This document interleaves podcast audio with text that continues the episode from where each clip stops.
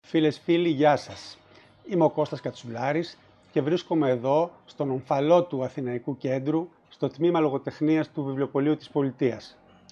Νομίζω ότι δεν υπάρχει βιβλιοφίλος ο οποίος τη μια στιγμή ή την άλλη δεν έχει κατέβει τις σκάλες που έχω εδώ απέναντί μου και δεν έχει συνυπάρξει για λίγα λεπτά ή και για πολλά περισσότερα ε, με άλλους αναγνώστες εδώ στο υπόγειο της πολιτείας. Ε, έναν χώρο που είναι συνειφασμένος με το καλό βιβλίο, με τους ε, ψαγμένους ε, βιβλιοπόλες ε, και με την παρουσία πολύ συχνά παλιότερων και νεότατων ε, ταυτόχρονα συγγραφέων και ποιητών στο χώρο, οι οποίοι έχει κανείς την αίσθηση πολλές φορές γνωρίζονται με τα μικρά τους ονόματα και με τους υπαλλήλου, συχνότατα ίσως είναι και φίλοι. Από εδώ λοιπόν, από το κέντρο του κέντρου, για να το πω όσο πιο εμφατικά γίνεται, εγκαινιάζουμε σήμερα μία σειρά συζητήσεων, συνομιλιών με ανθρώπους του βιβλίου, κυρίως συγγραφείς αλλά όχι αποκλειστικά, ε, τους οποίους έχουμε επιλέξει ε, τόσο για το έργο τους, αλλά και επειδή πιστεύουμε ότι είναι άνθρωποι οι οποίοι έχουν πράγματα να πούν και είναι συντονισμένοι με ζητήματα του, του καιρού. Ε, να σας εξομολογηθώ ότι όταν συζητήσαμε με τους ανθρώπους της πολιτείας για το ποιος θα είναι ο πρώτος καλεσμένος μας, το αποφασίσαμε μέσα σε λίγα δευτερόλεπτα, δεν υπήρξε καμία διαφωνία ε, και αυτός είναι ο Δημοσθένης Παπαμάρκος. Καλησπέρα Δημοσθένη, σε ευχαριστώ πολύ που είσαι, που είσαι εδώ. Καλησπέρα Κώστα. Εγώ ευχαριστώ για την πολύ τιμητική πρόσκληση και για το, ε, το ότι με έφερες σε έναν πολύ αγαπημένο μου χώρο να κάνουμε έτσι, μια συζήτηση για τη λογοτεχνία. Νομίζω και το λέω και στους ε, ε, ανθρώπους, στους φίλους, τις φίλες που μας παρακολουθούν ότι με την κουβέντα μας θα, θα γνωρίσουν ένα ε, διαφορετικό πρόσωπο ε, από όσα γνωρίζουν ήδη για σένα, τουλάχιστον οι περισσότεροι, ε, οι οποίοι σε έχουν ταυτίσει ε, με αυτή την πολύ μεγάλη επιτυχία συγγραφικά και καλλιτεχνικά ε, που ήταν η συλλογή διηγημάτων Γιάκ, θα καταλάβουν ένα ευρύτερο αστερισμό πραγμάτων με τον οποίο κινείσαι και έτσι θα, θα τα καλύψουμε όλα στην πορεία και έχει πολύ ενδιαφέρον το καλλιτεχνικό σου προφίλ. Ε, θα ξεκινήσω όμως από τον Γιάκ, ε, πηγαίνοντας πόσα τώρα 9 χρόνια πίσω, 8,5-9 χρόνια 9. πίσω, 9. Κάτι, ε, κάτι, ναι. στο, Κάρτα 9. Στο 2014, όπου θα θυμόμαστε βέβαια ότι η Ελλάδα είναι σε τρομερό αναβρασμό, η Αθήνα γίνεται χαμός. Ε, σε ό,τι αφορά εμάς τους συγγραφείς, όλοι λένε να γράψουμε για την κρίση, να έχουμε γνώμη, να πάρουμε θέση, πολύ συχνά διάφορα ε, τέτοια υπάρχει μια έντονη ε, συζήτηση και τότε εκείνη τη χρονιά εσύ μαζεύεις κάποια διηγήματα που τα είχες ήδη δημοσιεύσει ε, σε περιοδικά και εφημερίδες ναι, ναι. ίσως, Ε, γράφεις και κάποια ακόμη και βγάζεις αυτό το βιβλίο το οποίο δεν έχει καμία σχέση ούτε με την κρίση, ούτε με την πολιτική, με τη στενή έννοια, που το μεγαλύτερο μέρος των διηγημάτων διαδραματίζεται ε, στη μακραστική εκστρατεία και έχει να κάνει με τον πόλεμο, το αίμα, τη βία ε, και κανένα δύο σε ένα διαφορετικό ίσως σημείο, κάποιο και αρκετά μετά στην Αμερική, ναι. ένα από τα τελευταία. Ε, και ποιος ξέρει γιατί, οι θεοί της ε, λογοτεχνίας γνωρίζουν, το βιβλίο σου κάνει μια τρομακτική επιτυχία η οποία εκείνα τα χρόνια εγγράφηκε πάρα πολύ έντονα, αλλά διαρκεί ακόμη και σήμερα, είναι ένα long seller όπως λέμε, ένα βιβλίο που πουλάει πολύ μέσα στα χρόνια. Εσύ, για να ξεκινήσω από αυτό λίγο απλή ερώτηση, πώς τη βίωσες αυτή την επιτυχία, είναι κάτι που το περίμενες, γιατί θα πούμε μετά, δεν ήταν το πρώτο σου βιβλίο, είχες ήδη μια τριβή με το να εκδίδεις βιβλία. Ναι. Ε, αν πω ότι την περίμενα, ε, είμαι ο πιο μεγάλος ψεύτης που υπάρχει. Μάλιστα, όταν στηνόταν το βιβλίο, ε, σε μια συζήτηση που είχαμε τους τότε εκδότες ε, και μου είχαν πει ότι καλό θα ήταν να έχουμε τυπώσει παρα... να δίναμε εντολή για εκτύπωση παραπάνω αντιτύπων. Τους είπα πόσα παραπάνω, μου λένε τόσα. Λέω δεν πειράζει, λέω παιδιά από το να κάθονται λέω τόσα αντίτυπα στην αγωθήκη, καλύτερα που πήγαμε με χίλια. Ε, γιατί ήμουν βαθιά πεπισμένος ότι λόγω της γλώσσας, λόγω του θέματος, που εκείνη την εποχή αισθανόμουν ότι αφορούσε μόνο εμένα, ας πούμε, έτσι, και ίσως δύο ανθρώπους που είχε τύχει να διαβάσουν κάποια από τα διηγήματα που είχαν δημοσιευθεί νωρίτερα, ε, δεν, θα, δεν θα πήγαινε. Δηλαδή, εγώ τότε έλεγα ότι θα, με, θα ήμουν πολύ ευχαριστημένος αν ε, πουλάγε όσα έχει πουλήσει μεταποίηση, που είχε βγει δύο χρόνια νωρίτερα και που, ξέρω εγώ, ήταν γύρω στα 700-800 αντίτυπα. Δηλαδή, αν, αν αφαιρέσεις από αυτά γνωστούς φίλους και συγγενείς, μένεις κάπου σαν μισά. Θα μιλήσουμε και για τη μεταποίηση, ναι. γιατί τώρα ξανακυκλοφόρησε μετά. Ε, οπότε ναι. η επιτυχία που ήρθε, δηλαδή που ήρθε σχετικά νωρίς, δηλαδή η πρώτη έκδοση τελείωσε στον πρώτο μήνα κυκλοφορίας του βιβλίου. Η δεύτερη, στο δεύτερο και πήγαινε λέγοντας. Για μένα ήταν, ήταν ένα μεγάλο ξάφνιασμα, ε, από το οποίο δεν συνήλθα μέχρι που κάπως μέσα μου ήταν ένα δεδομένο ότι το Γκιάκ είναι ένα βιβλίο που το αγαπάει το αγνωστικό κοινό και πάει. Οπότε, ε, από τη μεγάλη έκπληξη του «δεν το πιστεύω», κάποια στιγμή θα σταματήσει να πουλάει το βιβλίο, ε, ήμουν τυχερός γιατί έκανα τη μετάβαση στο, σε μια περίοδο κανονικότητας, όπου κάπως μέσα από κάποιο μηχανισμό αυτό πλέον για μένα ήταν κάτι που, που είχε κλείσει. Οπότε δεν πρόλαβα να μεθύσω, ας πούμε, να το πω έτσι, με την επιτυχία ή να... Αντίθετα, παραμένεις πολύ, πολύ σεμνός ε, άνθρωπος. Ε, πάντως είναι μία από τις περιπτώσεις, δεν ξέρω αν υπάρχουν βιβλία τα οποία ε, γίνονται επιτυχία ή αγαπιούνται από το κοινό για άλλους λόγους. Πολλοί λένε στο marketing, το ένα το άλλο. Δεν τα πιστεύω και τόσο πολύ αυτά, αλλά πάντως το Γκιάκ το θυμάμαι σαν τώρα είναι ένα βιβλίο το οποίο έκανε ε, μια πηγαία, είχε μια πηγαία επιτυχία σε πλησιάζαν άνθρωποι και στο δίνω να το διαβάσεις. Λες και ήταν κάτι το οποίο ναι. θα σου κάνει καλό, ας πούμε. Γι' αυτό νομίζω ότι και ένα βιβλίο το οποίο έτσι πώς ήταν και μικρό και όχι ακριβό, πρέπει να είναι το βιβλίο που δωρίστηκε περισσότερο εκείνα τα χρόνια ε, από τον έναν στον άλλον, ας πούμε.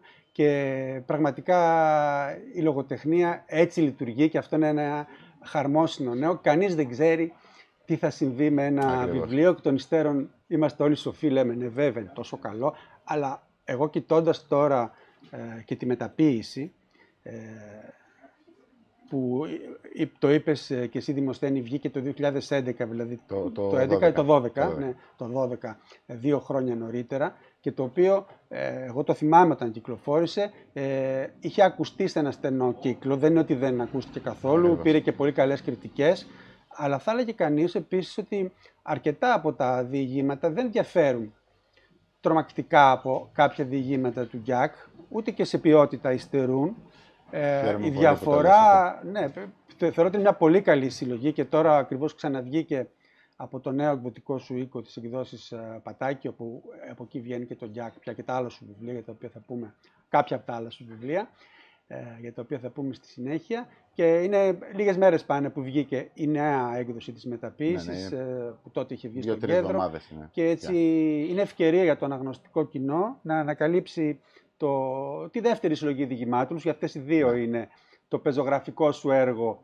Ε, έτσι, το, το, ενήλικο, το, το ενήλικο, θα πούμε και για τα παλιότερα, έχει πολύ ενδιαφέρον και αυτό. Ε, και απλώς θα έλεγα ότι ίσως ένα πράγμα είναι η θεματική ενότητα. Το Γιάκ είναι ένα βιβλίο το οποίο έχει μια ε, ναι. παρότιμη διηγήματα, πραγματικά είναι ένα σύνολο αρκετά συνεκτικό Ακριβώς. και το οποίο, ε, αν σε ρωτούσα τώρα μετά από χρόνια, έχει κατασταλάξει μέσω ποιο είναι το θέμα του Γιάκ.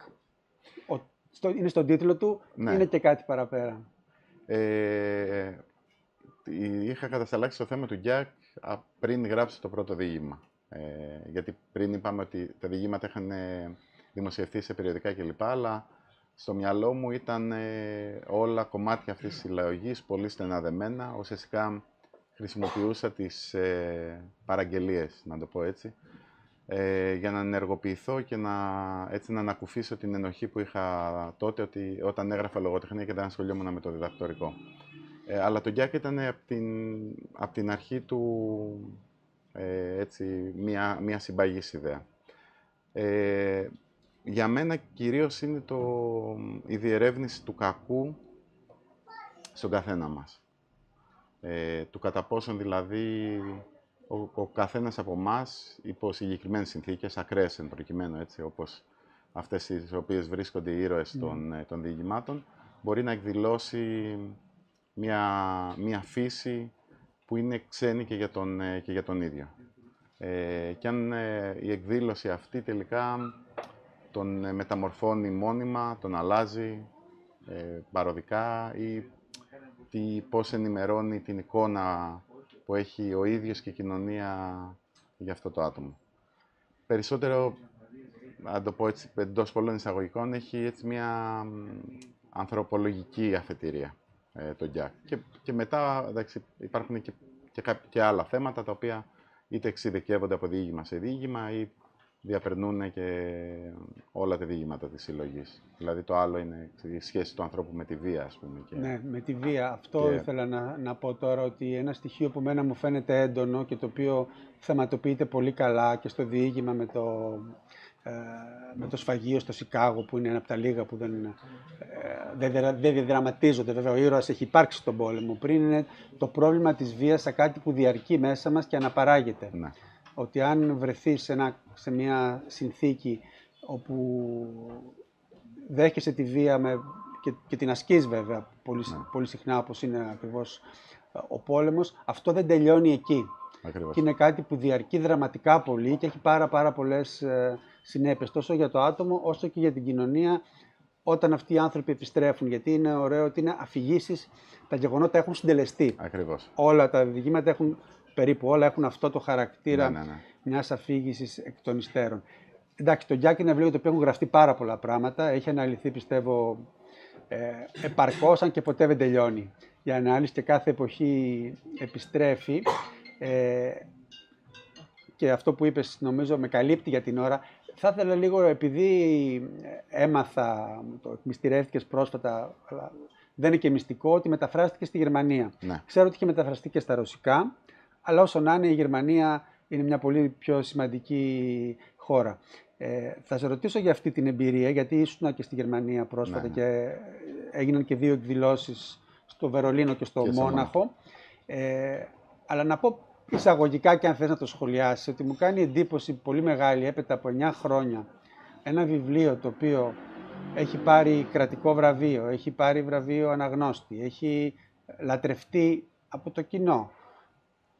Πώς χρειάστηκε να περάσουν 9 χρόνια για να μεταφραστεί ας πούμε σε μια ευρωπαϊκή χώρα και τι σχέση μπορεί να έχει αυτό με τους μηχανισμούς που υπάρχουν ή δεν υπάρχουν ε, της ελληνικής πολιτείας, του χώρου του εκδοτικού. Ε, είναι απογοητευτικό. Θα έλεγε κανείς ότι το Γκιάκ, ναι. παρότι ε, μακρηγορώ λίγο τώρα, έχει το γλωσσικό ιδίωμα, αλλά είναι ιστορίες. Είναι ένα βιβλίο που μπορεί να περάσει, δεν είναι ποίηση. Μεταφράζεται δηλαδή.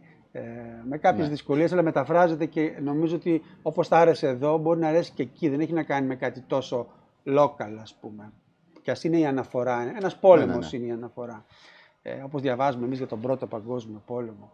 Ε, τι πιστεύεις γι' αυτό, τι έχεις καταλάβει; Θες εγώ να πω ότι καταρχάς πάλι καλά που μεταφράστηκε μετά από 9 χρόνια.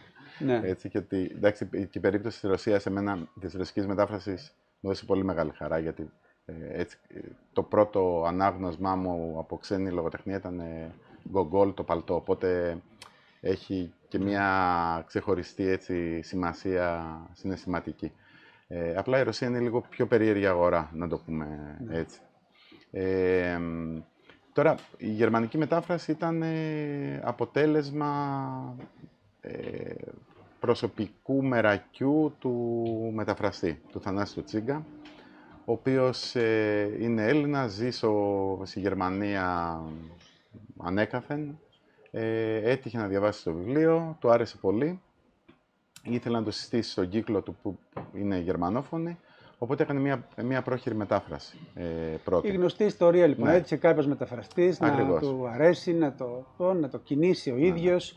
Ε, καμία μεθοδική προσπάθεια Όχι, από δυστυχώς αυτό, κάποιο φορέα. Σε αυτό χωλένουμε και, και ήταν και ένας λόγος ε, καθυστέρησης της έκδοσης γερμανικής ε, έτσι, ή της λειτουργία των ελληνικών ε, φορέων και θεσμών, γιατί ε, από ό,τι με ενημερώσανε μετά, ε, είχε κατατεθεί μια αίτηση για το πρόγραμμα Greek League χρηματοδότησης.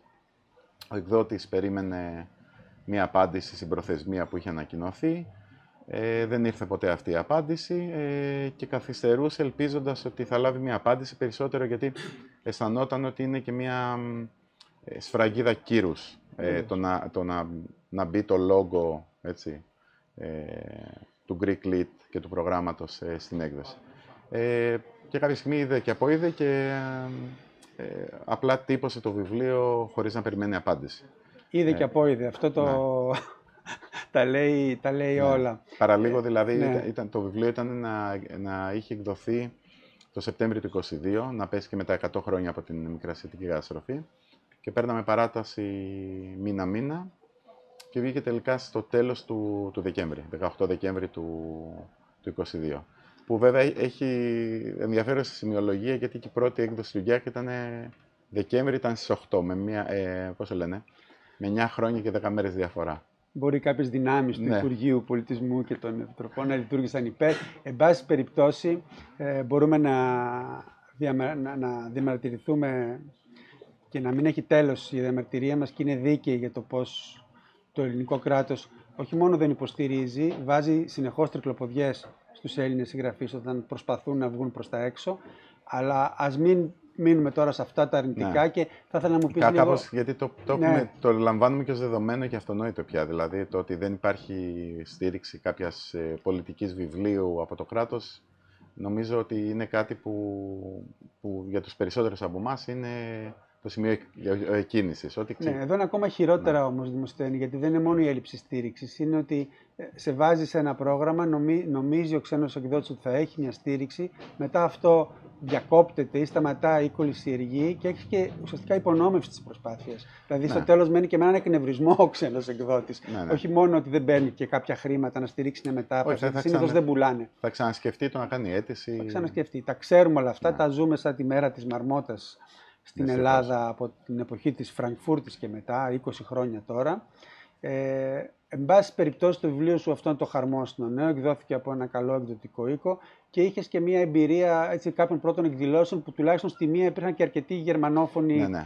Ε, πώς, ποια αντίδραση είδες, πώς ε, έδειξαν να το διαβάζουν αυτό το κοινό που και οι Έλληνες δεν είναι, είναι Έλληνες της Γερμανίας. Ένα ε, ήταν στο, στο Βερολίνο το κοινό ήταν μεικτό. Δηλαδή είχε πολλ, ε, πολλούς Γερμανούς και ήταν και κάποιοι Έλληνες έτσι, της κοινότητας. Η εκδήλωση έγινε στο Freie Universität, ήταν υπό την αιγίδα του Ελληνικού Ιδρύματος Πολιτισμού και του Πανεπιστημίου εκεί. Ε, και έτσι έγινε μια συζήτηση πιο ενημερωμένων αναγνωστών, να το πω έτσι, γιατί υπήρχε μια, μια μαγιά. Ε, θετικά άκουσα. Σε σχέση με εκδηλώσεις που έχεις κάνει εδώ, είδες κάποια διαφορά; Ε, ε πλέον, πλέον, πλέον εδώ είναι λίγο, πρόσληψη. είναι λίγο πιο ζωντανά τα πράγματα και είναι και λογικό. Εκεί πέρα, ας πούμε, η συζήτηση γινόταν με διερμηνία, οπότε και αυτό ναι. δυσκόλευε τα πράγματα. Συν ότι ε, εδώ πέρα πολλές φορές το θέμα της κουβέντας πάει και στη γλώσσα, σε χρηστού ιδιώματος ή ξέρω εγώ, σε πράγματα που αναγνωρίζει ο Έλληνας αναγνώσεις και από έτσι, δικές του μνήμες ή μνήμες αφηγήσεων, έτσι, πράγματα που μπορεί να του ήταν οικία. Ενώ, ας πούμε, στο, στο Βερολίνο συζητήσαμε ας πούμε, για το κομμάτι της βίας, έτσι, στον πόλεμο, ναι. πώς έχει, τι αντίκτυπο έχει στον άνθρωπο, ε, για το τραύμα, ε, τι σημαίνει επανένταξη ενός ανθρώπου που έχει βρεθεί σε ένα, σε ένα σημείο που κάτι έχει σπάσει μέσα του και δεν έχει ξανακολλήσει. Ε, οπότε ήταν λίγο τα θέματα τα, τα πιο μεγάλα, σε εισαγωγικά πάλι, του, του Γκιάκ. Δηλαδή περισσότερο πάνω στις άξονες. Κατάλαβες ότι το κοινό μπορεί αναζητεί από εμάς κάτι πιο ελληνικό σύμφωνα με κάποιες προκαταλήψεις που έχει ε, το είδε αυτό όπως θα το διάβαζε αν το είχε γράψει ένας ε, άλλος Ευρωπαίος συγγραφέας. Έχω, έχω την αίσθηση ότι ισχύει το δεύτερο. Δηλαδή το, αυτό η πρόσληψη, ή μάλλον η, προσδοκία για ελληνικότητα εντός ή εκτός εισαγωγικών είναι μάλλον ε, έτσι κάτι που συζητιέται σε ένα, σε ένα εμπορικό πλαίσιο. Δηλαδή, εμένα μου έχει τύχει να το ακούσω από κάποιον ατζέντη που λέει ότι δεν μπορούμε να στείλουμε βιβλία σε εξωτερικό γιατί περιμένουν ένα βιβλίο για την κρίση ή δεν ξέρω εγώ τι. Ε, η επαφή μου με το ξένο κοινό, ε, όπως και στη Ρωσία, ας πούμε, γιατί το 19 Ε, όταν εκδόθηκε στα ρωσικά, πάλι είχαν γίνει κάποιες εκδηλώσεις, στη Μόσχα και στην Αγία Πετρούπολη. Η συζήτηση ήταν, είχε τα πάντα εκτός από αυτό. Δηλαδή, το, η ερώτηση, ας πούμε, γιατί ένας Έλληνας στην εποχή της κρίσης δεν γράφει κάτι για την κρίση, δεν τέθη ποτέ. Νομίζω ότι, ξέρεις, Εντάξει. είναι, είναι, αυτό είναι ελπιδοφόρο. Δηλαδή, ελπιδοφόρο, ελπιδοφόρο, ναι, ναι. Το αντιμετωπίζουν σαν ένα βιβλίο, όπως λες και εσύ. Είναι σημαντικό να έχει εξασθενήσει και η προκατάληψη του, του κοινού των άλλων χώρων για το τι περιμένουν να διαβάσουν από έναν Έλληνα. Ε, μιλώντας για τη γλώσσα, ωστόσο, που έξω μπορεί να μην απασχολεί, αλλά εδώ φαίνεται μας απασχολεί πολύ το γλωσσικό, είναι ε, μεγάλο θέμα στην Ελλάδα. Ε, υπήρξε πρόσφατα μία ε, παρέμβαση μιας ε, σημαντικής Ελληνίδας κριτικού, ε, κριτικού λογοτεχνίας, της, ε, της Λίνας Πανταλέων, όπου με αφορμή το βιβλίο σου έθιξε το ζήτημα της γλώσσας σε μια σειρά βιβλίων στα οποία φαίνεται, είναι πολύ πιθανό να το πω έτσι, να έχεις δημιουργήσει εσύ μια τάση. Άκου πώς το έθεσε η Ελίνα Παντελέων, μπορεί να το έχεις ξανακούσει, για να μου το σχολιάσεις. Όσον αφορά τους νεότερους πεζογράφους, πιστεύω πως το κακό άρχισε με τον Γιάκ, του Δημοσθένη Παπαμάρκου. Η απρόσμενη επιτυχία αυτής της συλλογής διηγημάτων, που ξεχωρίζει για τον ασπέροντα ιδιωματισμό ιδιωματικό της λόγο, συγγνώμη, επανέφερε το θέμα της ντοπιολαλιάς. Από τότε λοιπόν αρκετοί συγγραφείς και αναφέρει παραδείγματα επέλεξαν να αρθρώσουν τις αφηγήσεις τους εν μέρη ή εξ ολοκλήρου σε ιδιωματικό λόγο. Αυτή η επιλογή μπορεί να αποβεί καταστροφική, ε, λέει και συνεχίζει σε μια έτσι κριτική ανάγνωση οι συγγραφείς που αναφέρνει και Έλληνες, ε, όπως το υλικό Χαβιά για παραδειγμα που επίσης έχει διαβαστεί αρκετά και συζητιέται, ή και Κυπρίων ε, συγγραφέων. Ε, αναφέρει κυρίως γυναίκες, υπάρχουν και κάποιοι άντρες, που και τα βιβλία τους κάνουν μια, εκδίδονται εδώ στην Ελλάδα αυτά τα βιβλία και έχουν μεγάλα κομμάτια μέσα με την uh, κυπριακή ε, διάλεκτο. Ε, ναι. Προκάλεσε πολύ μεγάλη αντίδραση ναι. αυτή η τοποθέτηση της Λίνας στο facebook. Ε, οι, οι Κύπροι συγγραφείς και γενικώς άνθρωποι του χώρου κάνουν τη δική τους ας πούμε συνήθως εναντίωση σε αυτή την άποψη εσύ που είσαι ο συγγραφέας, τον οποίο το κακό ξεκίνησε, παρότι είπαμε για σένα, ναι, ναι, μόνο καλά λέει η συγκεκριμένη ο, ο, ο, ο, άρχον του κακού. ο άρχον του κακού. Ε, ναι. έχουμε παραδείγματα πριν από εντάξει, ο Σοπτήρης Δημητρίου, ναι. υπάρχουν κάποιοι συγγραφείς, αλλά πράγματι μπορεί να πει κανείς ότι από τον Γιάκ και μετά μπορεί να ήταν και μια ανάγκη και μια τάση γενικότερη. Ε, έχουμε ένα σώμα κειμένων που γενικά πάνε και καλά, τα οποία βασίζονται πολύ στη γλώσσα ή και σε, μια, και σε κάποια άλλα στοιχεία της, της ζωής στην επαρχία. Ένα είδος ελληνικού μαγικού ρεαλισμού μερικές ναι. φορές, ας πούμε. Κοίταξε, ε, καταρχάς θα ήθελα να διαχωρίσω την περίπτωση των Κυπρίων συγγραφέων, γιατί εκεί πέρα το, ο διάλογος για την χρήση διαλέκτου ε, είναι, είναι σε τελείως διαφορετικό επίπεδο. Δηλαδή, εμείς μπορεί, μπορεί να μιλάμε για διαλέκτους, στην περίπτωση των Κυπρίων είναι η γλώσσα τους, την οποία εμείς σαν Ελλαδίτες έτσι, δεν τη γνωρίζουμε και να την αντιμετωπίζουμε σαν διάλεκτο επειδή ακριβώς πολλές φορές έτσι, και από ευγένεια ε, οι Κύπροι προσπαθούν να μιλάνε τα ελλαδίτικα ελληνικά. Οπότε για μένα αυτό είναι μια, μια άστοχη έτσι, παρατήρηση. Γιατί πρέπει σε αυτό το, σε αυτό το debate ας πούμε, να, να λάβουμε υπόψη και το τι σημαίνει χρήση διαλέκτου για την, ε, στην ε, κυπριακή λογοτεχνία πια. Έτσι, με δεδομένο ότι παλιότερα γράφανε κείμενα στη νέα ελληνικά όπως θα μιλάμε εμείς, τι λέει για την πολιτική τους ταυτότητα, την κοινωνική τους ταυτότητα και, και μάλλον ε, θα ήταν χρήσιμο να ακούσουμε ξέρεις, την κυπριακή μεριά εκεί πέρα. Λέει κανείς όμως να σε διακόψω έτσι τώρα, τώρα κάνοντας το δικηγόρο του διαβόλου ότι ε, και σε άλλες χώρες υπάρχουν ε, ε ιδιόγλωσσες από ναι. περιοχές, ας πούμε, ε, μπορώ να σκεφτώ και στη Γαλλία που είναι ε, υπάρχουν περιοχές όπου έχουν κάποια δική τους ε, γλώσσα ε, και στην Ιταλία μπορεί να υπάρχουν ε, περιοχές ε, όπου πραγματικά τα Ιταλικά που μιλούνται, αν τα, τα ναι, ναι ακούσεις κανείς, είναι, πολύ διαφορετικά. Είναι σχεδόν σαν όρια της άλλης γλώσσας. Ωστόσο, είναι σαν τη, στην πεζογραφία να έχουμε κάνει ένα consensus, ας πούμε, ότι θα χρησιμοποιούμε την κοινή καθημερινή ώστε ώστε η γλώσσα να μην βγαίνει τόσο πολύ μπροστά ως ένα πρόβλημα Ναι. αν χρειάζεσαι γλωσσάρι δηλαδή για να διαβάσεις, αυτό και το επιχείρημα της Πανταλέων. Ναι. Γλωσσάρι για να είναι... διαβάσεις ένα διήγημα δεν είναι προβληματικό. Για, για, μένα, για, μένα... για μία-δύο ναι. λέξεις, έτσι. Ναι, ναι. Να χρειάζεσαι. Για μένα έχει, έχει να κάνει πάντοτε με το, με το γιατί γίνεται αυτό. Δηλαδή, όντως έχουμε και σε άλλες λογοτεχνίες, ας πούμε στην Αμερικάνικη, έχουμε πο, πολύ συχνά τη χρήση της τοπικής ε, διαλέκτου. Έτσι. Ας πούμε, ακόμα, ακόμα και ο Φόκνερ γράφει στη, στη γλώσσα του Νότου.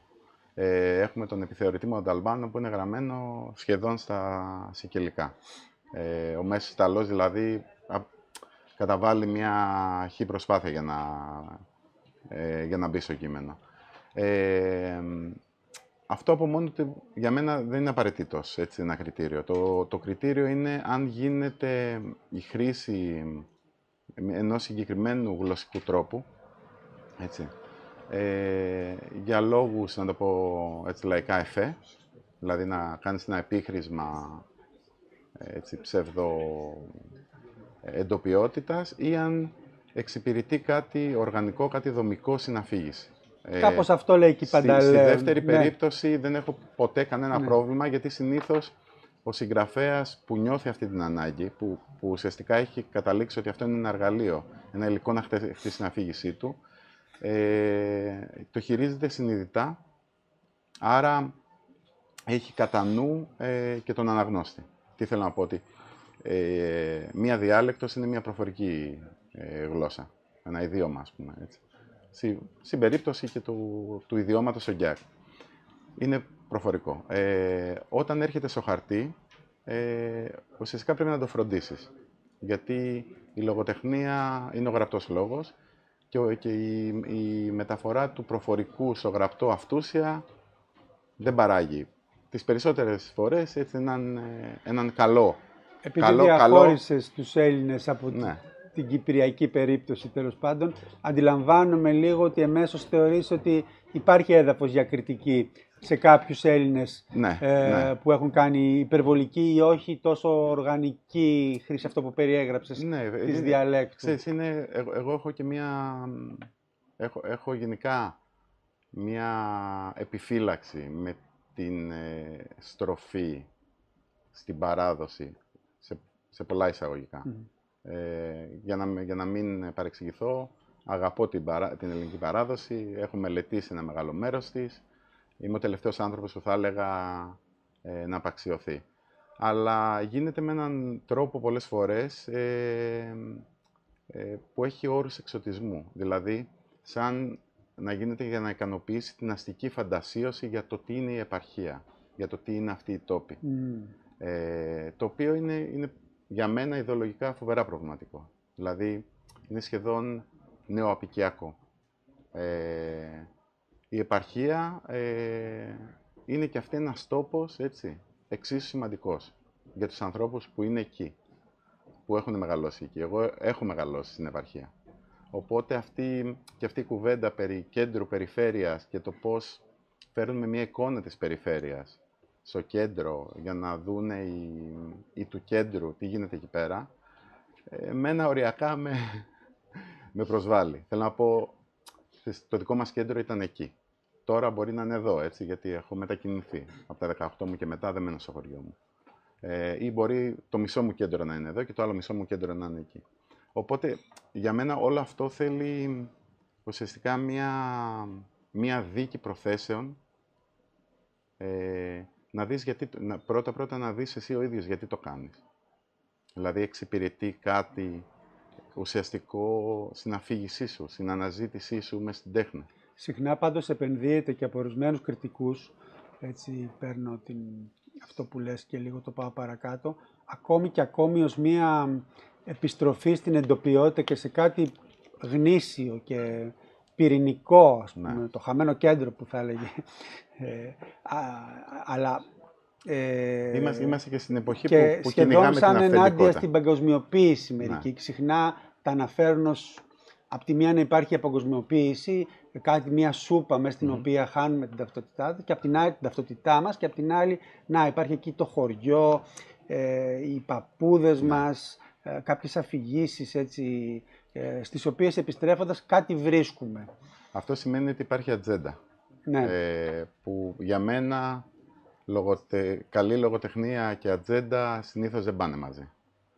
Έτσι. Ε, δηλαδή, είναι αυτό που λέμε με έναν τρόπο, δηλαδή αν συμβαίνει, και δεν ξέρω σε ποιους συγγραφείς μπορεί να συμβαίνει, είναι, με είναι αυτό που λέγαμε παλιότερα μια στρατευμένη λογοτεχνία. Γιατί έτσι είσαι, στρατεύεσαι σε αυτήν την, τη θέση, να αναδείξεις αυτό. Ε, για μένα η, πρώτη έγνοια είναι να, να γράψεις καλή λογοτεχνία, που ορίζεται πολλαπλώς, έτσι, γιατί τα γούστα μας είναι πολλά. Αλλά ε, το καταλαβαίνω να γνώσεις τι σημαίνει αυτό. Ε, να έχεις δηλαδή, ε, για, να είσαι έντιμος όσον αφορά το, τη δέσμευσή σου στο να πεις μια ιστορία όσο καλύτερα μπορείς, μια ιστορία που σε αφορά. Αν αρχίζεις να, να λοξοκοιτάς, ε, όπως λες, ε, προς πράγματα που θεωρείς ότι θα διδάξουν τον αναγνώστη, δεν ξέρω εγώ το κοινό, για μένα, για μένα είναι ούτε σε άλλος. Δεν κατηγορώ τους συγγραφείς, είπα ότι ναι. υπάρχει συχνά και από ναι. κάποια μερίδα της κριτικής μια ναι. επένδυση αυτού του πράγματος. Ίσως κάποιοι συγγραφείς αυτό που λες να το κάνουν να είναι επίγνωστα. Ε, πάντως ε, καταλαβαίνω τι λες και... Όχι, γιατί θέλει... Σου λέω, ναι. δηλαδή για μένα είναι πάντοτε αυτό. Το, το, το μόνο κριτήριο είναι λειτουργεί για την ιστορία σου χωρίς να, ε, να δημιουργεί προβλήματα στον αναγνώστη. Έτσι, προβλήματα εννοώ από το πολύ πρακτικό το να μην μπορεί να καταλάβει το κείμενο μέχρι το να έχεις γράψει μια κακή ιστορία αλλά γραμμένη σε, ένα, σε μια εξαιρετική γλώσσα, ας πούμε, λέω που κάποιοι θα σου πούνε ότι μου αρκεί η εξαιρετική γλώσσα. Και αυτό το ακούω. Έτσι. Ναι. Αλλά νομίζω ότι καταλαβαίνόμαστε. καταλαβαίνόμαστε. Δηλαδή, πάντοτε επεμβαίνει ο, ο συγγραφέας. Δηλαδή το Jack δεν είναι στο ιδίωμα που μιλιέται στα χωριά μου. Είναι, είναι στο ιδίωμα. Έχω αντλήσει από το ιδίωμα που μιλιέται στο χωριό μου και το έχω επεξεργαστεί με τέτοιο τρόπο, ούτως ώστε να λειτουργεί στο χαρτί.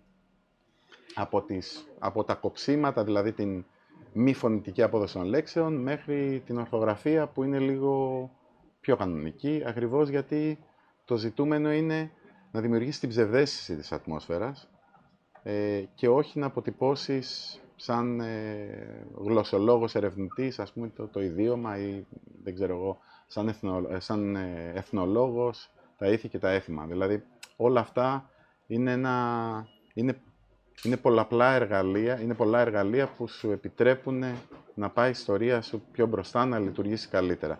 Οπότε, αν δεν είναι οργανικό μέρος της, για μένα είναι βαρύδια που πρέπει να τα πετάξεις. Συμφωνώ, το ζήτημα είναι πολύ μεγάλο. Πάντως, θα χρειαζόμασταν ολόκληρη εκπομπή και εκπομπές για να δούμε όλες τις πλευρές. Γιατί το θέμα της γλώσσας στην Ελλάδα είναι πολύ φορτισμένο και παραμένει φορτισμένο και ιδεολογικοποιημένο επίσης. Ακούω συχνά ανθρώπους να λένε: Εμένα μου αρέσει να διαβάζω Παπαδιαμάντη μόνο για να ακούω τη γλώσσα του. Ναι. Αυτό το πράγμα, το οποίο οκ, okay, η γλώσσα του Παπαδιαμάντη, όμορφη κτλ. Αλλά μεταφέρει το ζήτημα της λογοτεχνίας πραγματικά σε μια, ε, σε μια, άλλη, ε, σε μια άλλη σφαίρα.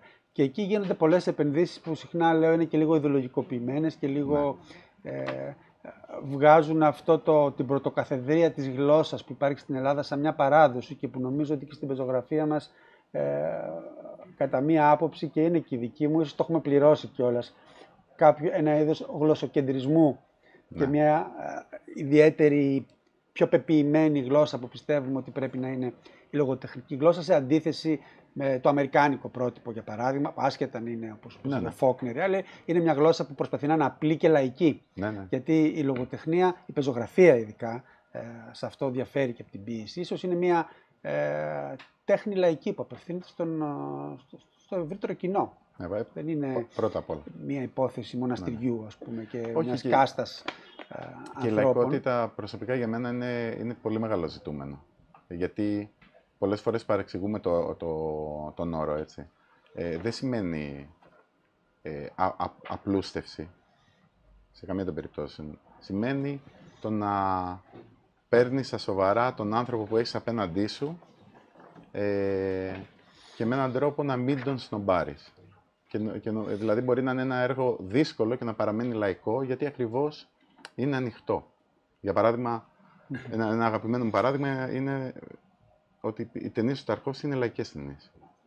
Παρότι είναι ένα δύσκολο ποιητικό σινεμά, ε, όταν έρχεσαι σε επαφή μαζί του δεν αισθάνεσαι ότι ε, εκ, εκ προημίου ο δημιουργός σου έχει πει «Μεγάλε, κάτσε στην πάντα, δεν θα το πιάσεις σε αυτό». Σου λέει «Όχι, έλα». Και τουλάχιστον το πρώτο, το, το δεύτερο επίπεδο ε, θα το φτάσεις. Και από εκεί και πέρα είναι επιλογή σου το πόσο ε, πιο βαθιά ή πιο μακριά μπορείς να πας. Για μένα αυτό είναι έτσι από τα, από τα πιο σημαντικά πράγματα στο, στο ναι. κομμάτι της καλλιτεχνικής δημιουργίας. Είναι πολύ καλό παράδειγμα και είναι και ε, νομίζω ότι κατά κάποιο τρόπο είναι το είδος της τέχνης που σου ζητά να προσέλθεις κάπως αγνός και πο, πο, χωρίς πολλές ήδη έτοιμες ναι. ιδέες για αυτό, για αυτό που θα δεις, αλλά δεν είναι μη λαϊκές, πολύ ναι. σωστά. Ναι. Αλλά αυτό προϋποθέτει και ο δημιουργός και να έχει μια στάση εντυμότητας πάνω σε αυτό, δηλαδή και, ναι. και μια, να το πω έτσι, ταπεινότητα. Χρειάζεται. Στο... Ε, έχουμε τις στιγμές, πώς λένε, ματαιοδοξίας και ψευδέση μεγαλείου, αλλά όταν δημιουργείς, καλό είναι αυτά να είναι σε ένα κουτί διπλοκλειδωμένα και στον πάτο κάποιας θάλασσας. Πολύ ωραία. Είπα και στην αρχή ότι θα δούμε και πλευρές του Δημοσθένη Παπαμάρκου που δεν είναι τόσο γνωστές και περνάω τώρα σε αυτές. Πολύ ίσως να μην γνωρίζετε ότι έγραψε το πρώτο του, εξέδωσε το μάλλον το πρώτο του μυθιστόρημα σε ηλικία 15 χρονών. Υπολογίζω σωστά, το ναι, 1998. Ναι. Το πρώτο μυθιστόρημα, το οποίο ήταν ένα μυθιστόρημα επιστημονικής φαντασίας. Ναι, αν, η αδελφότητα του Πυρητίου. Λέω σωστά, ναι. η αδελφότητα του Πυρητίου. Ε, βγήκε στις εκδόσεις Αρμός ε, τότε. Ε, είσαι ένα παιδί θαύμα της ε, λογοτεχνίας. Τώρα το λέω και λίγο έτσι σε εισαγωγικά και χαριτολογώντας, αλλά πράγματι για να γράψεις μυθιστόρημα το οποίο θα εκδοθεί κιόλας ε, στα 13-14, πότε το έγραψες για να βγεις στα 15, ναι. ε, σημαίνει ότι υπάρχει μια μεγάλη ανάγκη για αφήγηση ιστοριών. Ναι, ε, και, και μια μεγάλη άγνοια κινδύνου. Όχι τόσο παιδί θαύμα, όσο ένα, ένα παιδί που δεν ήρθε σε επαφή με, το, με την ιδέα έτσι, του, του φόβου. Ε, και σε αυτό έπαιξε καθοριστικό ρόλο ο πατέρας μου. Δηλαδή, ο πατέρας μου ήταν ο άνθρωπος που με παρακίνησε να γράψω, που με στήριξε φοβερά όσο έγραφα και που όταν ε, είχα την, ε, την απέτηση, έτσι, ε, να δω αν αυτά που γράφω έχουν μια αξία και έξω από τον κύκλο των φίλων και γνωστών, που όσο αντικειμενικοί και να θέλουν να είναι, παραμένουν φίλοι και γνωστοί, ε, έκανε και αυτό το βήμα, το οποίο ήταν της έκδοσης. Δηλαδή, όταν, όταν έγραψε μια μεγάλη ιστορία, γιατί πριν από τα 12 έγραφα διηγήματα μεγαλούτσικα. Ε... Είχατε πολλά βιβλία στο σπίτι, ήταν ένα σπίτι ναι, με ναι, βιβλιοθήκη; Ναι, ναι, ναι, ναι. Ο πατέρας μου ήταν και παραμένει βιβλιοφάγος. Ε, Κυρίως ιστορία. Δηλαδή, Τι στα, στα χρόνια που τον γνωρίζω, ήταν δημοσιοπάλληλο. Δεν είχε τίποτα σχετικό. Α, αλλά ήταν, ήταν ένας άνθρωπος που αγαπούσε την ναι, ναι. ανάγνωση. Ναι, Ήταν ο έρωτάς του, ας πούμε. Και διάβαζε και λογοτεχνία; Ε, εγώ τον έχω προλάβει στα χρόνια της ιστορίας. Ε, Μιλώντας μαζί του, ε, ξέρω ότι Σανιάτο, ας πούμε, έχει διαβάσει πολύ. Ε, κυρίως ελληνική λογοτεχνία και έτσι και εμένα η πρώτη επαφή σαν αναγνώστη ήταν με ελληνική λογοτεχνία. Ε, και ήταν και αυτό το... Ε, και η συμβουλή του πατέρα ότι διάβασε πρώτα τους Έλληνες, πρέπει να καταλάβεις τη, τη γλώσσα αν θες να γράψεις, το οποίο είναι σωστό. Βρίσκουμε ναι. και την αγάπη για την ιστορία βέβαια. Ναι, εκεί, ναι, ναι. Ε, το λες τώρα κάπως... Βέβαια, βέβαια μου το χρωστάει λίγο γιατί δεν, δεν αγάπησε την ίδια περίοδο με αυτόν. Αυτός 19ο αιώνα mm. ιστορίας της Επανάστασης, εγώ πήγα πίσω. Ε, Εκεί ήταν το μόνο κομμάτι που έκανα έτσι μεγάλη ο επανάσταση. Ο έχει σπουδάσει ιστορικό στην Ελλάδα, ιστορία και έχει κάνει μεταπτυχιακά στην Οξφόρδη, στην αρχαία ελληνική ιστορία εκεί. Γι' αυτό και βρίσκουμε και ε, ψήγματα αυτής της γνώσης ε, σε κάποια διηγήματά του, κυρίως ε, στη μεταποίηση.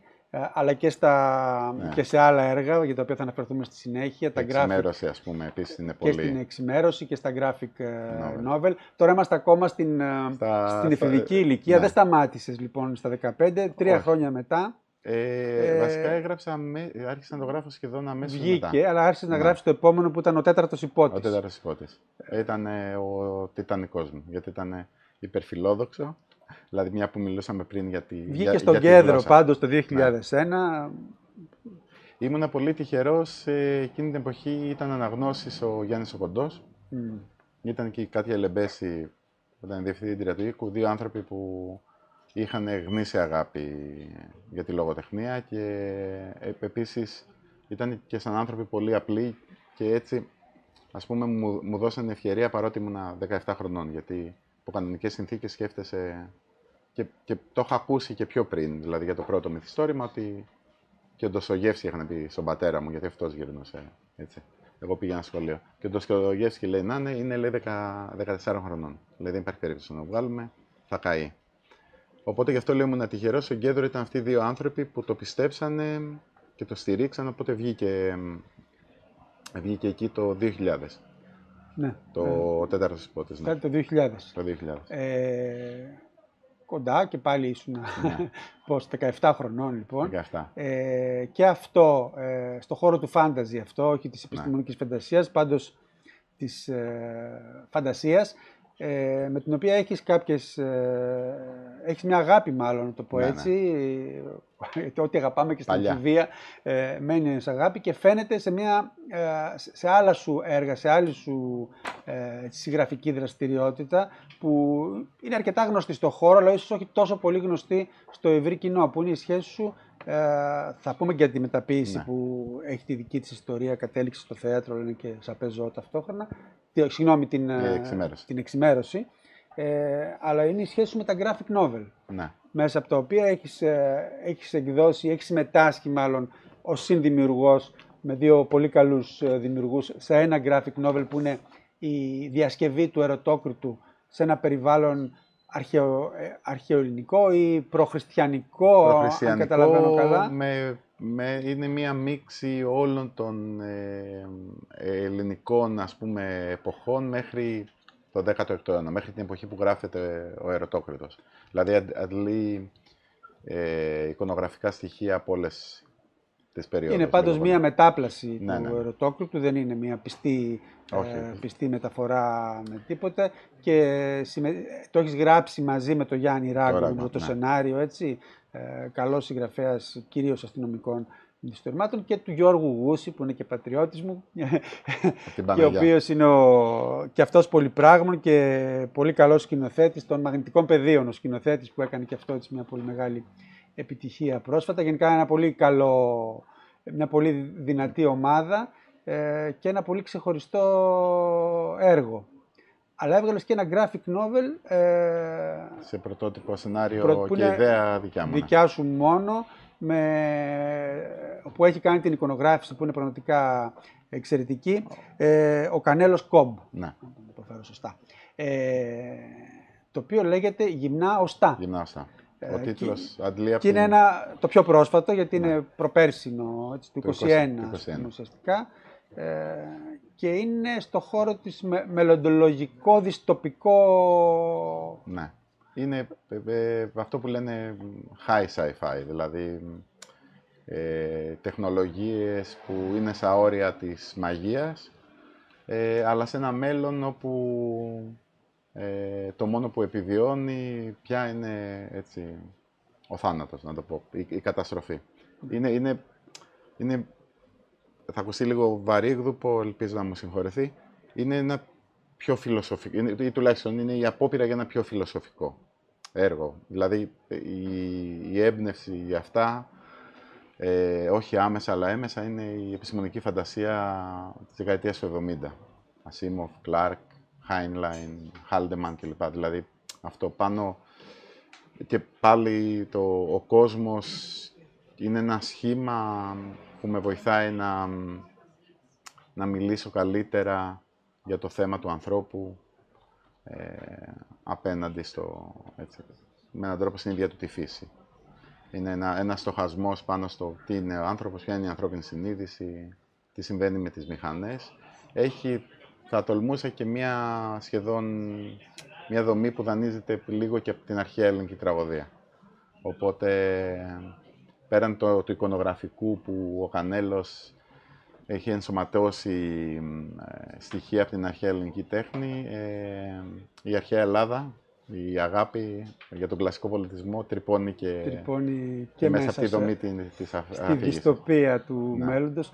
Ε, να πούμε αυτό έχει κυκλοφορήσει από τις εκδόσεις Polaris, έτσι, Ακριβώς, και ναι. αυτό. Ναι. Όπως και ο Ερωτόκριτος. Ε, είδες, κατάλαβες κάπου να συναντιούνται αυτά τα κοινά, το κοινό του, οι αναγνώστες του Γκιάκ με το κοινό των graphic novel που είναι κάπως ξεχωριστό έχω την εντύπωση στην Ελλάδα και ίσως όχι και τόσο μεγάλο. Ναι. Ε, είδες τον εκείνο να συναντά το άλλο.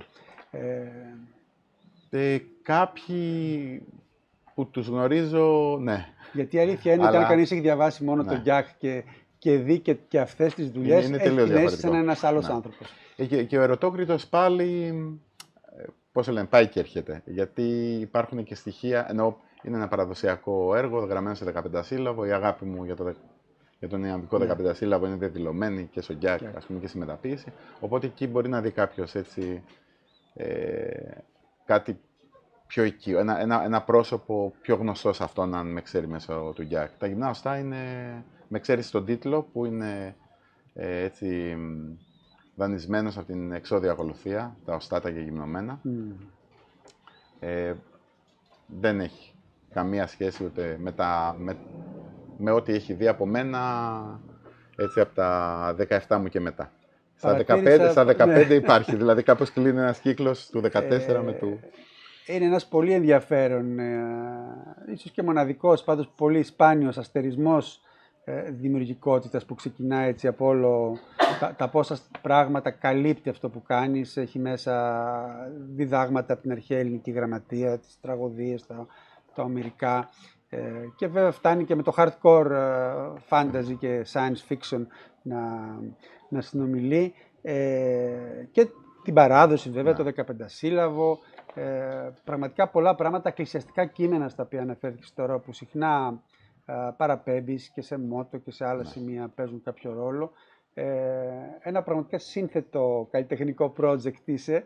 Ε, είναι, και είναι, είναι ευκαιρία τώρα να αναδειχθεί και με αυτή την κουβέντα πραγματικά το σύνολο της δουλειάς που κάνεις και να συνεχίσουμε γιατί φοβάμαι ότι δεν θα προλάβουμε ότι έχουμε πολλά ακόμα που ε, πράγματα που κάνεις και είναι καλό να ακουστούν. Ε, ένα από αυτά ήταν η εξημέρωση, που ήταν ναι. η πρώτη σου επαφή με το θέατρο, με έναν τρόπο, ναι. ε, το οποίο παίχτηκε σε, σε δύο διαφορετικές παραγωγές, Ήτανε, ανέβηκε. Ναι. Ε, Θες να μας πεις δύο λόγια για την εξημέρωση, που ήταν... επίσης κυκλοφορεί σαν βιβλίο, ε, να πω στους φίλους μας και στις φίλες ε, από τις εκδόσεις Πατάκη. Ε, η εξημέρωση ήταν, προέκυψε από την συνεργασία μου με τη Γεωργία τη Μαυραγάνη, ε, κάποια στιγμή... Του σκηνοθέτηδα εφηβικών συχνά έργων ε, και όχι μόνο; Όχι μόνο, ναι. κυρίως αυτό που λένε documentary theater. πολύ, αλλά και όχι μόνο, δηλαδή και, και σε αρχαίο δράμα. Έχει, ωραία, έχει, και, εκείνη, και εκείνη έχει αντίστοιχα έτσι, έναν αστερισμό καλλιτεχνικό αρκετά ε, ευρύ. Ε, είχε, είχαμε γνωριστεί με τη Γεωργία γιατί είχε ανεβάσει το Γκιάκ Σοκρατικό Θέατρο Βορείου Ελλάδος. Ε, και κάποια στιγμή μου είπε ότι, ξέρεις, έχω μια, μια πρόταση να κάνω μια μίνι παράσταση στην, ε, στο θέατρο της Σουτγκάρδη στη Γερμανία και θα ήθελα να συνεργαστούμε. Ε, και, και εκεί ξεκινάει η εξημέρωση, γιατί ξεκινάω από μια συνθήκη απόλυτης ελευθερίας, όπου μιλώντας με την Γεωργία Μαυραγάνη και της λέω σκέφτεσαι ένα κείμενο πιο κλασικό, τύπου με διαλόγους, σκηνικές οδηγίες κλπ. Και μου λέει γράψε ό,τι θες. Μου λέει δεν έχω, ούτως ή άλλως δεν δουλεύει και εκείνη αποκλειστικά με, με, με κλασικά θεατρικά κείμενα, με συμβατικά θεατρικά κείμενα. Οπότε κάπως ήταν δύο, δύο δημιουργικές διαδικασίες που συνέβησαν παράλληλα, έτσι, αλλά πάντοτε σε πολύ πολύ στενή επικοινωνία. Δηλαδή, ναι μου είπε ότι κάνει ό,τι θες, αλλά προφανώς ξέρει τι κάνω, το συζητήσαμε, πώς δραματουργείται αυτό το πράγμα, τις δικές ιδέες κλπ. Ε, και μετά σε ένα δεύτερο χρόνο, μετά την πρώτη παρουσίαση... Είχε μια δεύτερη ζωή. Είχε μια δεύτερη ζωή, όπου εγώ ουσιαστικά είχα κι άλλο να γράψω για την εξημέρωση, να το πω έτσι απλά. Ε,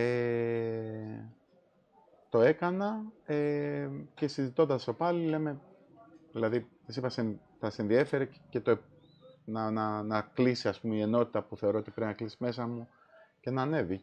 Μου λέει ναι, οπότε ε, τότε κάναμε μια πρόταση στη στέγη γραμμάτων και τεχνών και ανέβηκε εκεί ας πούμε, η μεγάλη έκδοση της εξημέρωσης, αυτή που μπορεί να βρει κάποιος στο, στο βιβλίο. Ποιο είναι το μυθοπλαστικό περιβάλλον ε, αυτού του έργου, είναι... αν μπορείς έτσι να, να το πεις με δύο λόγια. Είναι ένας, ε, ένας μονόλογος ενός ανώνυμου νεκρού Μάντι ο οποίος έχει μια ιδιαίτερη σχέση, να το πω έτσι, με τον Θεό Απόλλωνα ή αυτό ισχυρίζεται. Έτσι, βρισκόμαστε σε αρχαιοελληνικό ναι, ναι, ναι. Περιβάλλον. Λίγο άχρονο, Εννοώ φαίνεται να, να, να είναι κάπου στον 5ο αιώνα γιατί αναφέρονται γεγονότα του 5ου αιώνα, αλλά ταυτόχρονα επειδή υπάρχει ένα ταξίδι του στη χώρα των νεκρών, συνομιλεί και με άλλες ε, εποχές και συνομιλεί και με άλλες παραδόσεις. Ας πούμε, ε, μια άλλη έντονη επιρροή είναι αυτή της σκανδιναβικής μυθολογίας, που είναι επίσης μια πολύ μεγάλη αγάπη μου, και της αρχαίας σκανδιναβικής ποίησης.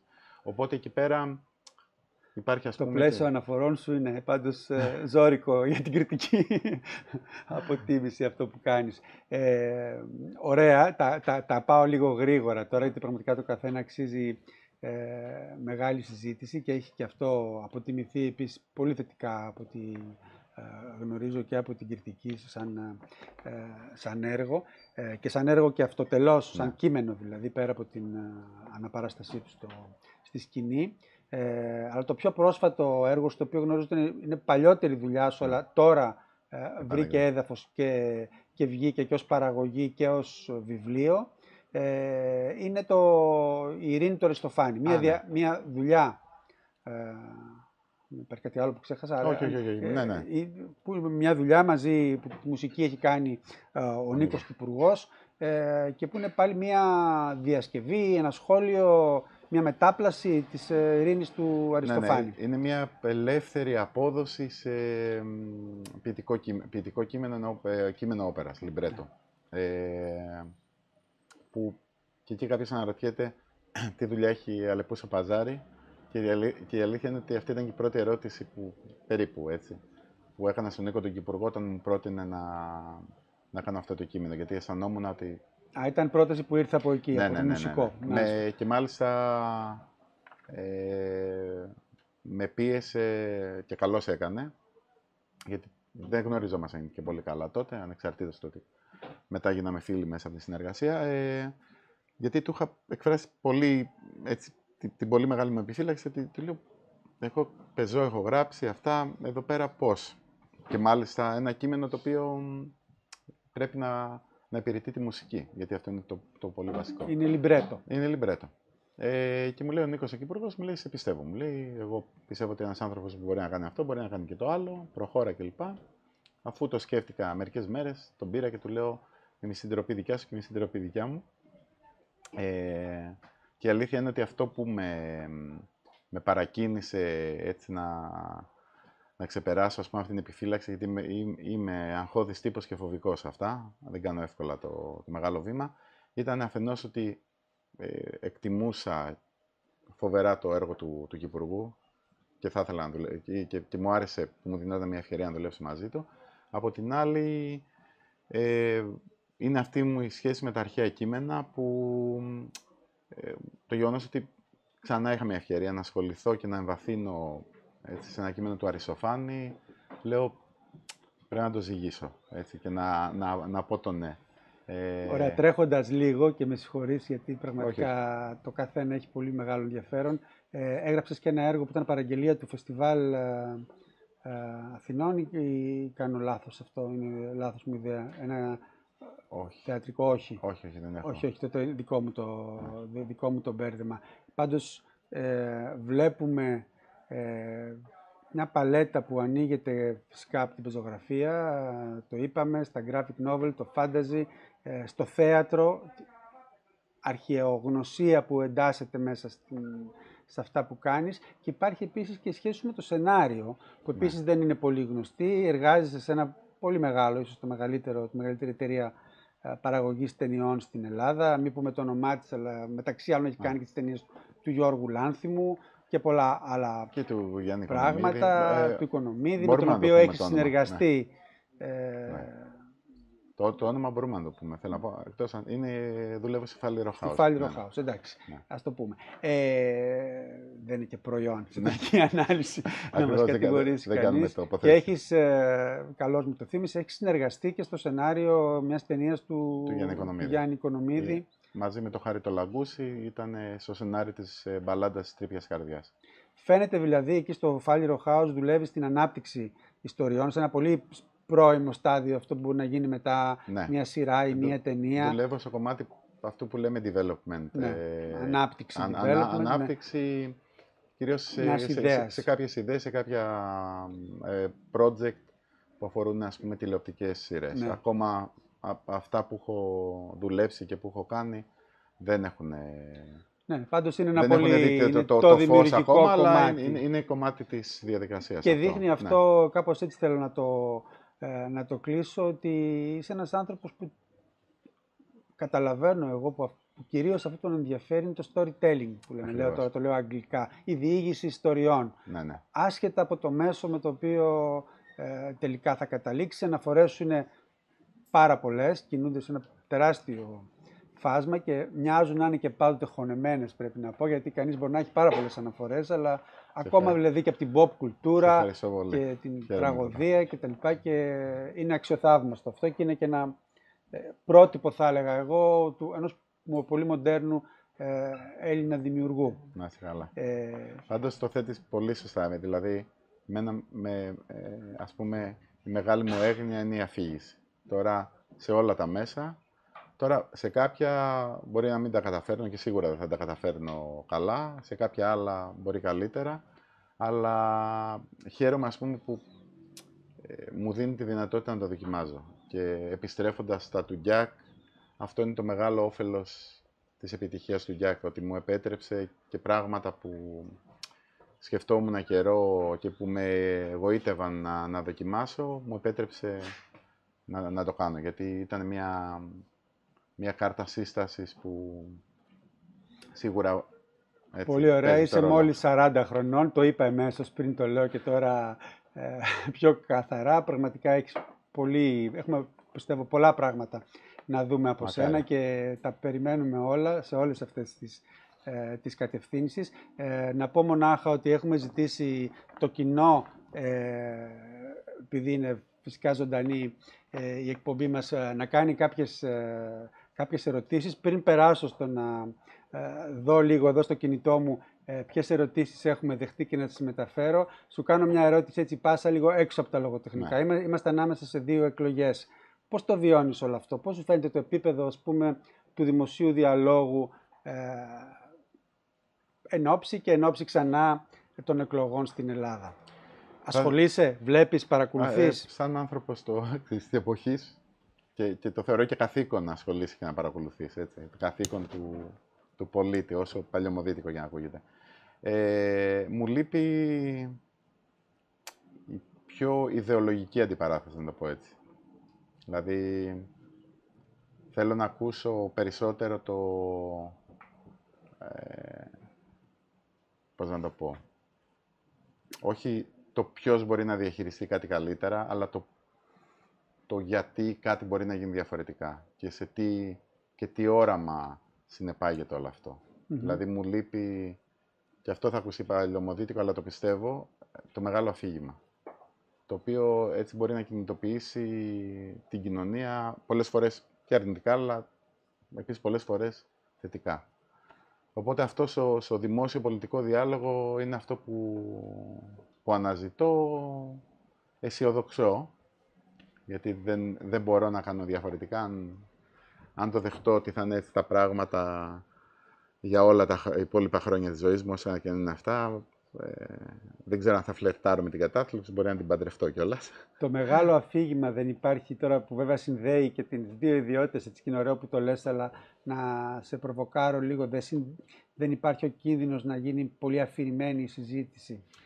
Όχι. Ή δεν όχι. έχει συμβεί αυτό στο παρελθόν, Όχι, να βαρύτητα. μιλάμε πολύ για σχήματα τα οποία είναι Χρειαζόμαστε μια πλαισίωση πολύ... Μμμ. ε, η οποία μετά θα εξειδικεύσει έτσι, το, τις πολιτικές, να το πω έτσι. Δηλαδή, το, το να πει κάποιος ότι η, δημο- η δημόσια παιδεία είναι δημόσιο αγαθό, ε, είναι κάτι που και, και, και ουσιαστικά και πώς αυτό μετά θα εφαρμοστεί στο να, να, να γίνει δημόσιο αγαθό. Ή ότι, ξέρω εγώ, πολιτισμός, αυτό που συζητούσαμε Άρα το πριν. μεγάλο αφήγημα για σένα είναι Ακριβώς. συγκεκριμένα πράγματα, αλλά Ναι. αμα- από μια οπτική όχι καθαρά σαν λογιστική και έτσι Ναι, μικρο... ναι, ναι. Για παράδειγμα, και- micromanagement. Και, πα- και πάνω σε αυτό θα χαρώ να διαφωνήσω κιόλας. Δηλαδή, κάποιος να έρθει και να μου πει: Ξέρεις, εγώ δεν πιστεύω ότι είναι δημόσιο αγαθό. Πρέπει να είναι αυτό. Δηλαδή, εκεί πέρα ξαφνικά γεννάται και ένα πολύ έφορο έδαφος να προκύψει κάτι νέο. Που, όπως είπα, εγώ με, στα 40 μου πια δεν, δεν λογίζομαι ακριβώς νέος. Ε, μπορεί να μην το έχω μυριστεί ακόμα, έτσι. Αλλά θέλει, θέλει μια, μια τριβή σε ένα, σε ένα επίπεδο άλλο από το Καταλαβαίνω εγώ είμαι τι καλύτερος, λες, ο άλλος ε, είναι... Ναι, αυτό ήταν και το νόημα της ερώτησής μου και, και το υπονοούσε κατά κάποιο τρόπο το επίπεδο του δημοσίου διαλόγου. Ναι. Δεν μας βοηθά να θίξουμε τα, τα μεγάλα θέματα και να πηγαίνουμε σε βάθος. Και δεν έχουν- εξακολουθεί να εξαντλείται σε μια Ναι. κοκορομαχία γύρω Και από γενικώς το... ε, τα έχω- αυτή η κοκορομαχία υπάρχει και σε άλλα και σε άλλους τομείς της ζωής μας. Έτσι. Δηλαδή έχουμε ξεχάσει να, να συζητάμε με ανθρώπους με τους οποίους δεν συμφωνούμε. Που για μένα είναι το πιο ενδιαφέρον πράγμα. Δηλαδή είναι και λίγο ε, η συνήθεια των social media που Ναι. ο αλγόριθμος σου βγάζει μόνο ανθρώπους με τους οποίους είσαι ταυτίζεσαι κοντά. και μετά ε, αν κάποιος σου πει, ξέρεις, αυτό είναι αλλιώς, ε, αντί να, να, να ρωτήσεις, αντί να, να, να ζητήσεις να εξυζητηθεί, ας πούμε, η, η Σοκάρεσαι απάντηση, ότι κάποιος μπορεί να σοκάρεσαι έχει διαφορετική γνώμη. και, και επιτίθεσαι. Είμαι βέβαιος και σε αυτή τη συζήτηση, αν τη συνεχίζαμε, θα είχε πάρα πολύ, ε, πάρα πολύ ενδιαφέρον. Ειδικά οι αυτή δεν ερωτήσεις που τελειώνει. έχουν γίνει είναι πολλές. Ε, έχουμε επιλέξει εδώ οι συνεργάτες ε, τρεις. Θα στις κάνω και τις τρεις, όχι μαζί. Ε, ας είσαι λίγο κάπως ε, όσο μπορείς πιο Πιο- ε, συνοπτικός. Την πρώτη, ο Γιάννης ρωτάει, η δουλειά πάνω στον ερωτόκριτο πώς προέκυψε, τι κοινά έχει με τα άλλα του έργα; Δεν ξέρω αν έχει ήδη απαντηθεί, αλλά ξα... ξανακάντε Ε, μια... Κοινά, ε, όχι, ξεκινάνε από κοινές αγάπες, ας πούμε. Ε, προέκυψε από μια πρόταση που μας έκανε ο εκδοτικός Οικοσπολάρης να μεταφέρουμε ένα κλασικό έργο της νεοελληνικής λογοτεχνίας σε κόμικ. Αυτά που μας είχαν αρχικά προταθεί δεν ε, ενδείκνυντο, λόγω δομής και λόγω γλώσσας. Ας πούμε ήταν Παπαδιαμάντης και Βυζινός που είναι πολύ γλωσσοκρατική και δεν, δεν έχει εξωτερική δράση. Οπότε στη διαδικασία μ, αναζήτησης πρότεινα τον ερωτόκριτο επειδή είναι από τα πολύ αγαπημένα δικά μου. Έχει, είναι, είναι, είναι ένα μεσαιωνικό φάνταζι, έτσι. Οπότε και εκεί πώς συνδέεται με τα υπόλοιπα. Έχει, είναι σε 15 σύλλαβο, έχει υπότες, σπαθιά, ε, Τα έχει όλα. Όσο- Όλος ο ναι, Παπαμάρκος και- είναι εκεί, και λοιπόν. πο- πο- ε, ε, τώρα το Καμία- ε, είπα, είπα τα πιο ταπεινά Ναι, ναι. τέτοιο, για να ε, περιγράψω το φάνταζι έτσι όπως πιο συμβατικά. Δεν είναι μόνο αυτό βέβαια, έτσι. Είναι, είναι ένα πο- πολύ σπουδαίο έργο που Πολύ ωραία. Κοντινή ερώτηση, Ναι. γιατί είναι πάλι στο χώρο της λογοτεχνίας του φανταστικού ή του αλλόκοτου. Η Ελ ρωτάει αν θέλει ο Δημοσθένης να μας μιλήσει για την αγάπη του στη λογοτεχνία του αλλόκοτου και την αδυναμία που τρέφει για τον Lovecraft. Τρέφεις αδυναμία στο Lovecraft. τερά- ε, ε, θα, ε, ε, θα ρώταγα ποιος δεν τρέφει, αλλά μάλλον για να αντίθετη η ερώτηση. Ε, τι να πω, ε, είναι, να πω ότι είναι με μεγάλη αγάπη και μεγάλη αδυναμία. Με, μελετάω το πλέον, έτσι. Παλιότερα απλά κατανάλωνα. Τη λογοτεχνία και το σινεμά του φανταστικού και τρόμου. Πλέον λίγο προσπαθώ να, να επιστρέφω και σε κείμενα που έχω διαβάσει πιο συντεταγμένα, για να, γιατί και εγώ προσπαθώ να, έτσι, να αποκρυπτογραφήσω και τι είναι και αυτό που με έλκει εκεί. Νομίζω είναι η αίσθηση του ότι μ, υπάρχει και ένας άλλος κόσμος, ε, διαφορετικός και είναι και η ικανοποίηση της, γν- του- που λαμβάνει κανείς με το να, γνωρι- να, να μάθει για την ύπαρξη ενός πράγματος που μέχρι εκείνη τη στιγμή ε, αγνοούσε πλήρως. Είναι κάπως... Και αυτό είναι λίγο γραμμένο στο DNA μας, δηλαδή το ότι κανο- ε, λαμβάνουμε ειδονή με τη νέα γνώση. Είναι κομμάτι έτσι, του, του, του, του τι μας έκανε κυρίαρχα ζώα σε αυτόν τον πλανήτη. Τρομάρα μας. Κάπως έτσι. Δυστυχώς, Ωραία, ναι. δυστυχώς για τα υπόλοιπα. Δυστυχώς ε, για τα υπόλοιπα είναι και αυτό μια μεγάλη κουβέντα. Ε, α, ο Ηλίας έκανε ε, την ερώτηση που μόλις ακούσαμε, αν καταλαβαίνω καλά. Ε, και τελευταία ερώτηση, και έτσι συμβολικά κλείνουμε και ωραία γιατί αφορά τον Γκιάκ. Η Μαρία ρωτάει να μας πεις πώς διάλεξες τη λέξη Γκιάκ. Και αν δεν φοβήθηκες, ε, λέει ότι να βάλεις τίτλο μια λέξη που δεν είναι Πολύ οικία στον ερώτηση. κόσμο. Δεν, την- δεν το διάλεξα εγώ. Εγώ είμαι, ε, ε, ε, είχα σκεφτεί διάφορους χαζούς τίτλους εκείνη την περίοδο και έδωσα, ε, θυμάμαι το τελευταίο διήγημα των Νόκερ που είχα γράψει ε, σε ένα φίλο μου, τον Ευθύμη τον Φιλίππου, ε, τον σεναριογράφο. Τον σεναριογράφο, Είμαστε ναι. και από το ίδιο χωριό. Ε, και του λέω, διάβασέ το, θέλω μια γνώμη να μου πεις για το διήγημα και του λέω αν έχεις σκεφτεί Και του λέω τώρα που τα έχεις διαβάσει όλα, αν με έχεις σκεφτεί, του λέω και κάποιο τίτλο, αν προτείνεις, θα χαρώ πολύ. Ε, και εκείνος μου είχε πει, θα σου κόψω τις κοτσίδες και θα, θα τις πετάξω στα σκήνα.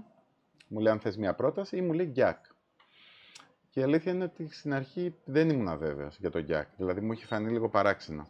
Αλλά με δεδομένο ότι δεν είχα καλύτερη εναλλακτική, έπρεπε να τυπωθεί το βιβλίο και μετά από μια εβδομάδα που το αντιμετώπιζα σαν τον τελικό τίτλο, το, το κατάλαβα. Δηλαδή κατάλαβα γιατί μου το πρότεινε, κατέληξα εκεί. Οπότε η απάντηση είναι δεν το διάλεξα εγώ, το διάλεξε ένας άνθρωπος που. Ο Ευθύνη Φιλίππος, ναι. σενεριογράφος των περισσότερων ταινιών του Γιώργου Λάνθιμου, κορυφαίο να... σενεριογράφος, πιστεύω σε παγκόσμιο, σε παγκόσμιο επίπεδο. Και σπουδαίος συγγραφέας επίσης. και τα πεζά του. Και έχει βγάλει και πεζά που δεν έχουν ίσως προσεχτεί όσο θα έπρεπε. Και οι τίτλοι του, να πούμε, είναι και οι τίτλοι επίση είναι καταπληκτικοί, έχουν μείνει από οι τίτλοι των ταινιών. Ε, είσαι τυχερός λοιπόν, είχες και έναν πολύ καλό Ε, σύμβουλο. Σε ευχαριστώ πολύ, Δημοσθένη. Θα μπορούσαμε να μιλάμε για, για ώρες. Κάπου εδώ να το κλείσουμε και να, να χαιρετήσω καλά. και εσάς, ε, φίλες και φίλοι. Ε, ελπίζω να βρήκατε ενδιαφέρον στην κουβέντα μας. Εδώ θα είμαστε ξανά πολύ σύντομα από το τον, πώς το είπα πριν, τον ομφαλό του Αθηναϊκού Κέντρου, το βιβλιοπωλείο της Πολιτείας, ε, στο πλαίσιο των εκπομπών Βίος και Πολιτεία. Καλό βράδυ. Να πω και εγώ ένα ευχαριστώ σε όσους χάσανε το... Αφιερώσανε μάλλον το Παρασκευιάτικο απόγευμα να μας ακούσουν. Ας ελπίσουμε να μην το χάσανε λοιπόν. Δεν το χάσανε, είναι το βράδυ τώρα, οπότε μια χαρά. Κώστα και ένα πολύ μεγάλο ευχαριστώ σε εσένα για την ωραία συζήτηση και για την πρόσκληση. Να είσαι καλό. καλό βράδυ σε όλους και όλους.